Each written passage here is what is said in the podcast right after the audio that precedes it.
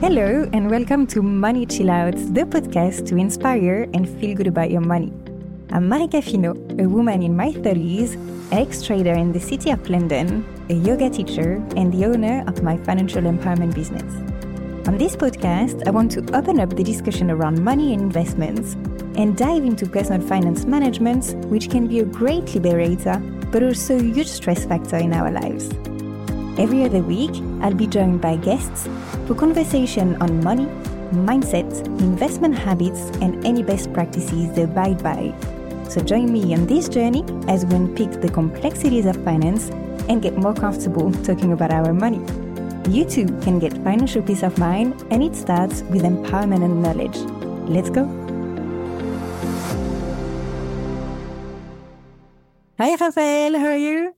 I'm good. Very well. Thanks.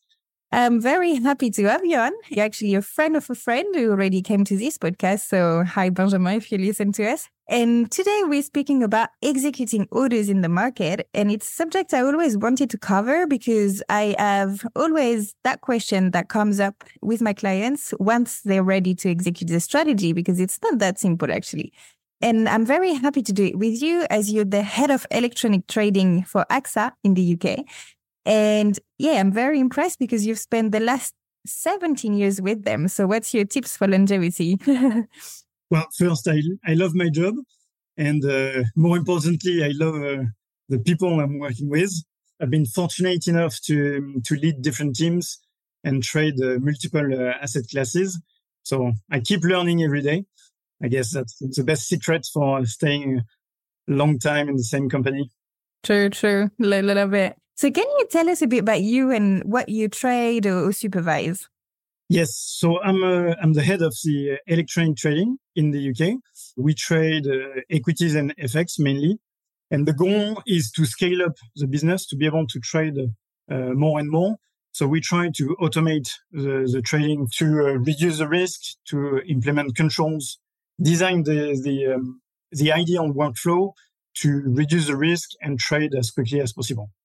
Mm-hmm. And so, what platforms are you using at work? And then I'm going to ask about your personal investments. But first, for your work. Yeah, at work, we use um, an order management system, uh, which is a tool where we, we, receive all the trades from the portfolio manager. It's called SimCorp, but it's only uh, it's only for institutional um, investors. Mm-hmm. We also use an execution management system where we monitor the trades once we once we send them because some trades can be executed in a few seconds. Other trades will last uh, a few hours. So we need a specific tool to to monitor what's going on in the market any price change the news etc so we use bloomberg as well for all the market data. And personally for my own investments so in france i use um, a tool called bourse direct mm-hmm. which is a, uh, one of the main platform in in france. Okay. And and what do you trade there a mix of equity, of direct, indirect funds? Uh, for my own investments, mainly ETFs. Okay, cool.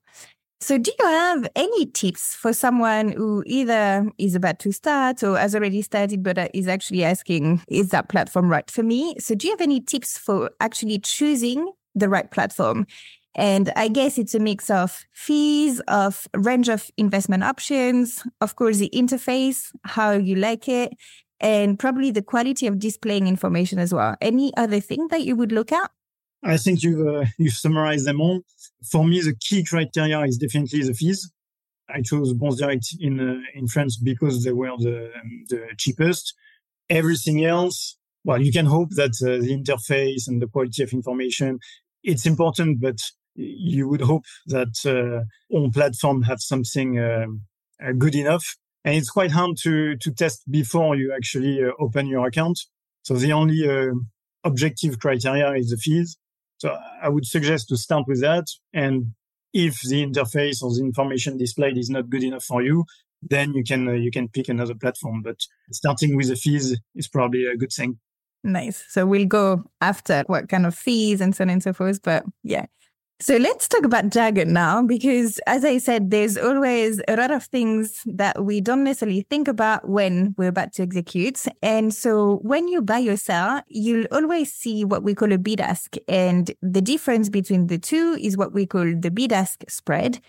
And it's very useful to look at it to see how liquid a security is, because the bigger the spread or the difference, the less there is liquidity, which means probably the less volume and the harder it's going to be to pass an order.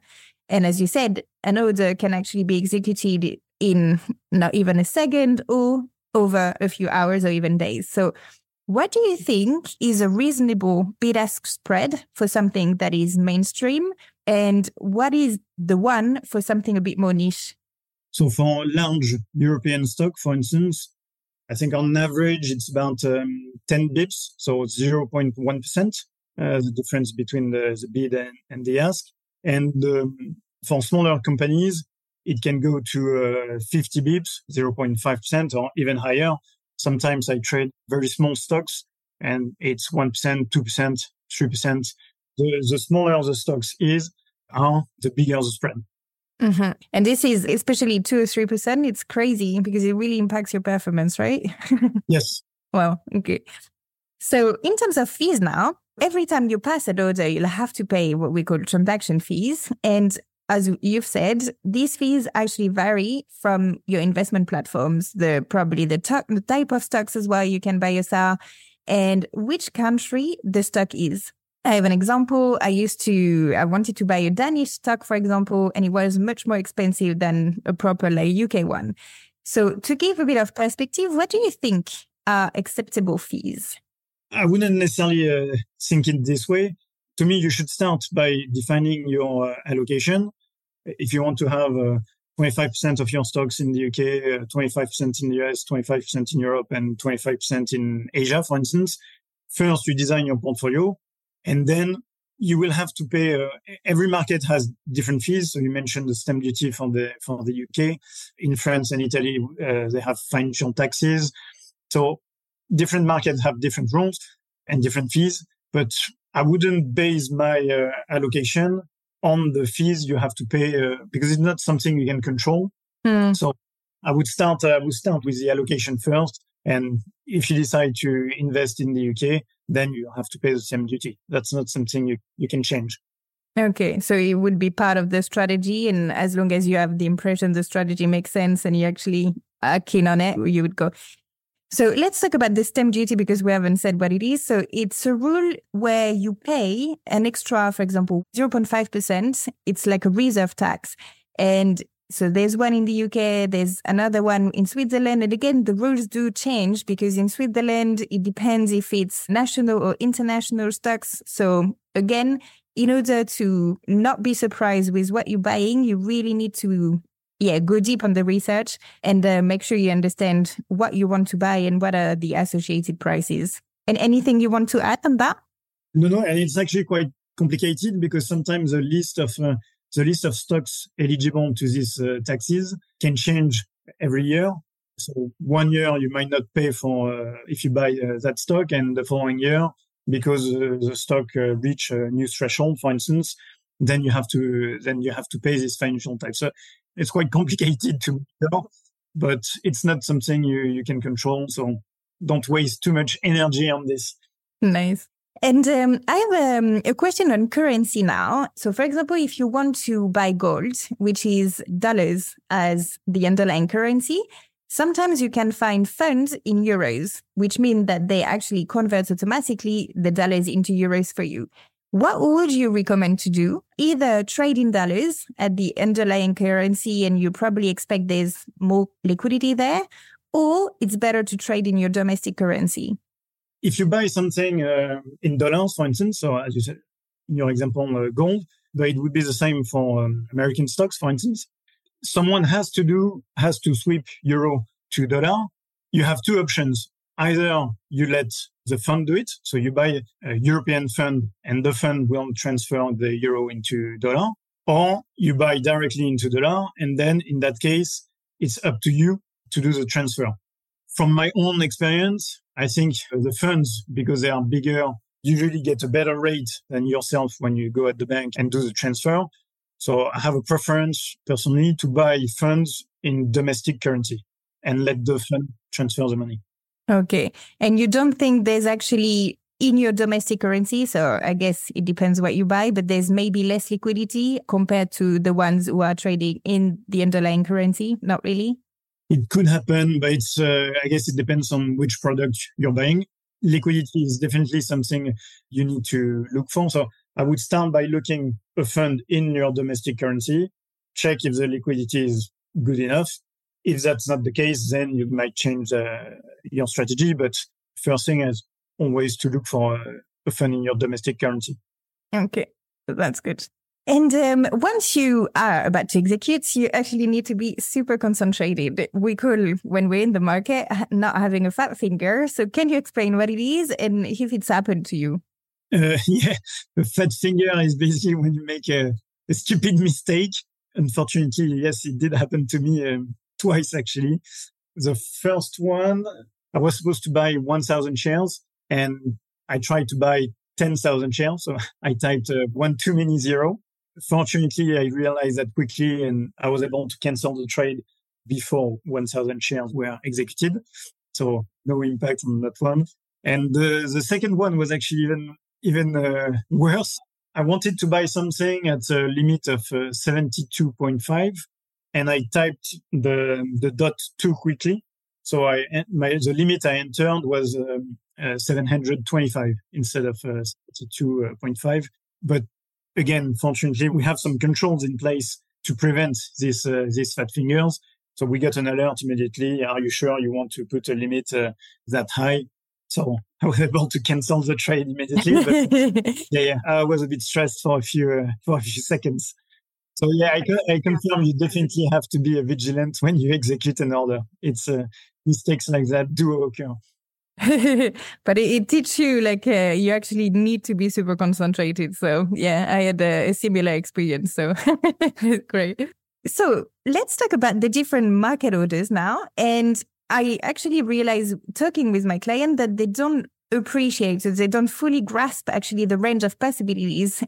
So I'll give a quick overview of the main ones and let me know if I've missed any big ones. So I was thinking about at the market buy or sell limit orders, stop loss after or pre-market orders. Anything else you're thinking of? No, no. I think you have the the most important ones. If you want to even want to um, keep it simple, you basically have market, limit, and stop loss. Market orders is you don't put a limit. You say I want to buy whatever the price.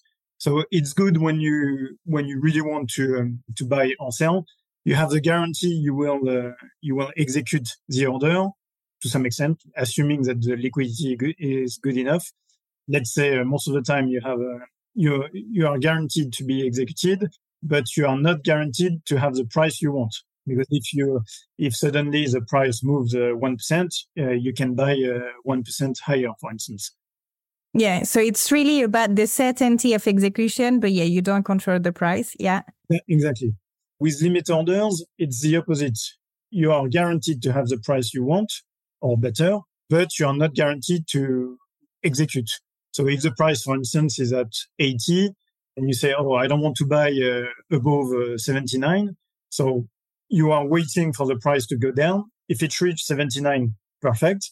But maybe it will reach 79. You will be uh, partially executed and then the market will go back up and you will you won't have completed your your trade. So there is a risk to not execute your uh, your order. And actually, if it goes if it goes straight from 80 to 90 without falling to 79, you don't have anything at all. So it's a bit safer in terms of price, but uh, no guarantee to execute the trade. Mm-hmm. And sometimes as well, you can be partially filled, which means that your order is only partly executed. So can you say what could be the causes? And imagine, especially with limit orders, if there's two orders at the same price, who wins? To your first question, there are two cases where you can't um, fully execute the order. So in, in the example I gave, the current price is at 80. You put a limit order at 79. The price goes down a bit, but there is not enough volume at 79. So you don't complete the, the order. And similarly, if it goes straight from 80 to uh, 85, you, you haven't done anything at all. So you, that's why in these cases, sometimes you only partially complete the order. And your, uh, what was your second question? Sorry. if you have two orders, especially limit orders at the same price, and there's not enough liquidity so that both can be filled, who wins? So when two people want to uh, want to buy the same stock, so they put an order in the order book, and the order book is sorted by um, by price first. So the person who who accepts to buy higher will have the priority, and the person who accepts to sell the lower will have the priority as well. So price is a key criteria, and then it's time. So the first person who put the order goes first. If someone else want to buy at the same price, but put the, the order uh, 15 minutes later, he won't be executed uh, second. Mm-hmm. Like it. Cool. And so there's no question about volume. If someone wanted to buy a bigger volume, you're to not necessarily have priority. It's really price and time. Yes, price and time. So the third option to put uh, an order is a stop loss and the possibility to automatically sell a security when the price reaches a certain level. And it's especially useful in times of stress when the market can actually go a bit wild. So can individuals like you and me use it or is it starting to be a bit complex? No, I, I think that's definitely a good, um, a good uh, option, especially for the, for the people who trade in the short term who want to buy and sell quickly in a few hours or a few days, or those people who use um, technical analysis. So the idea is same example. The, the, current price is at 80. You think the stock is worth 100.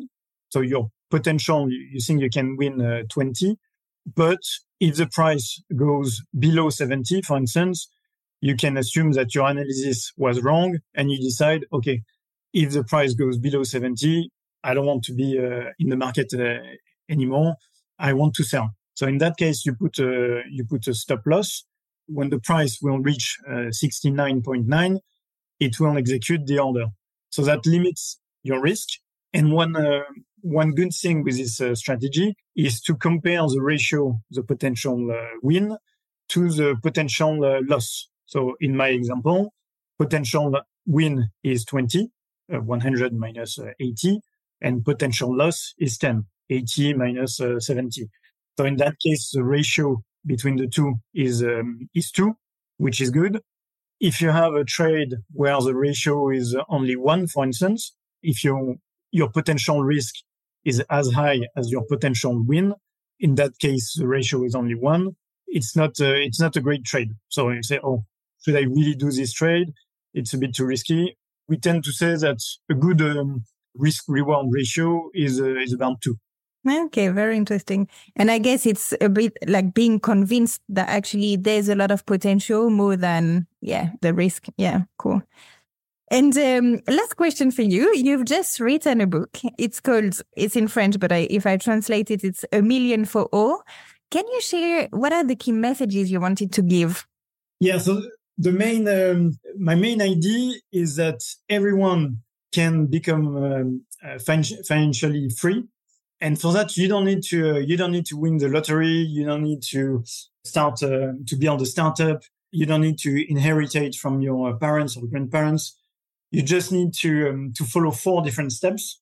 First one is to save ideally 20% of your salary. You don't need to start at 20% you can start at one, one or 2%, no problem. But to design a plan to increase your savings up to 20% uh, over time. Second step is to maximize your salary. Try to, um, try to develop your skills and better negotiate your, uh, your salary. Third step is to invest in real estate to buy your own flat or your own house as early as possible to avoid wasting your, your rents every, every month.